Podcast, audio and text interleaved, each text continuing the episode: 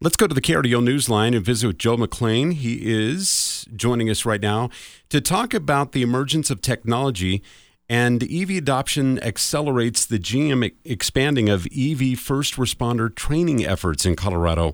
Uh, first of all, welcome to the show. We appreciate it. Uh, let's get into this. How significant is this in in, uh, in helping train first responders throughout the United States and Canada?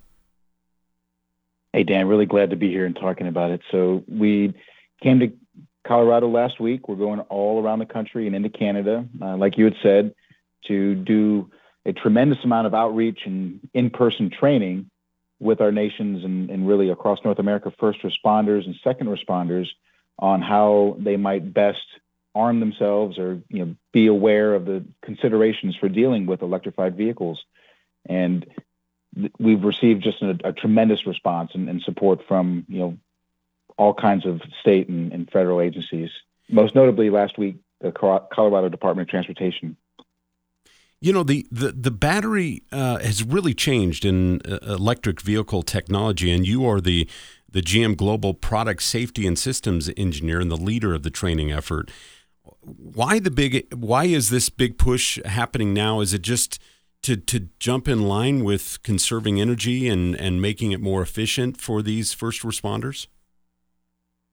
It's, it's more than that. So we believe that there is a pathway for an all electric future at General Motors, and we want to be, you know, moving in step with our nation's uh, most some of our most important assets. You know, the first responders and again second responders that are going to be called to deal with these types of vehicles and products on the roads and in really all other forms of transportation mobility in the coming years. But we want to be the best partner with first and second responders across the uh, the continent and really across the world, but providing them the information again in person and hands-on um, with subject matter experts from across the company, uh, General Motors and OnStar, really providing this you know immersive and, and new training technologies with, uh, again, first and second responders.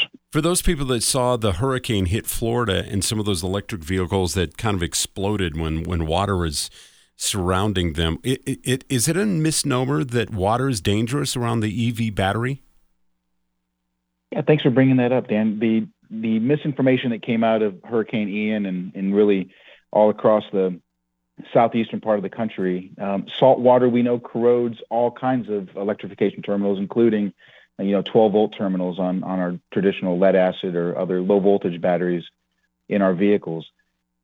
To be honest, the only thing that sufficiently cools and addresses lithium ion uh, fires or incidents is copious amounts of water.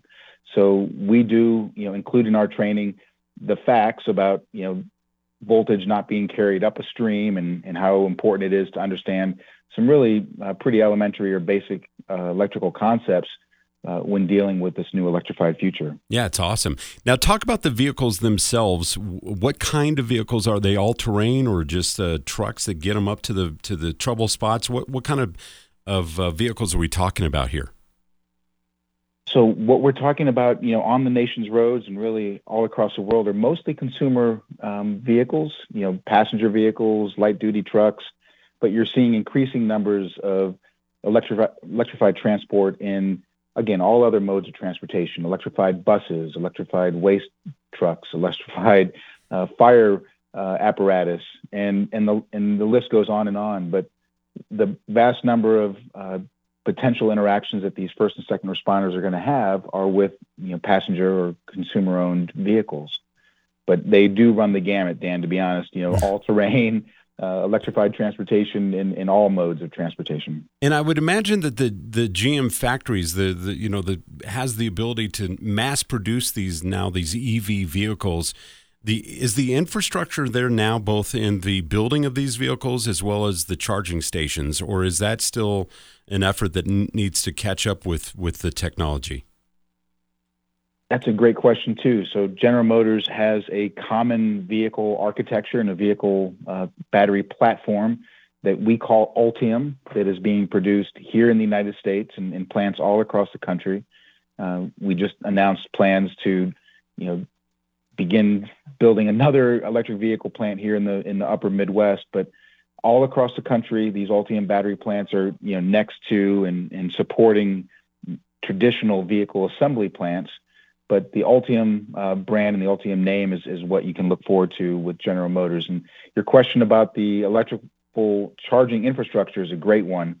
I have owned an electric vehicle and driven all across the country with you know various levels of uh, really success in charging in different parts of the country. But you are indeed correct that it, it will need to have a national effort and, and certainly partnerships and rest stops and uh, you know state level efforts as well as commercial and you know private interests in putting charging stations at truck stops or um, at rest stops or other places where people may uh, stop and get a cup of coffee or you know do whatever while they're t- taking on a charge. But it is a holistic effort, and you're a great question to ask. Thank you. And, and the final question for those people that don't have an electric vehicle, let's, let's say that the uh, that it's already it's almost drained. How long does it take to charge one of the batteries up while you go in and, and get your cup of coffee or your dinner?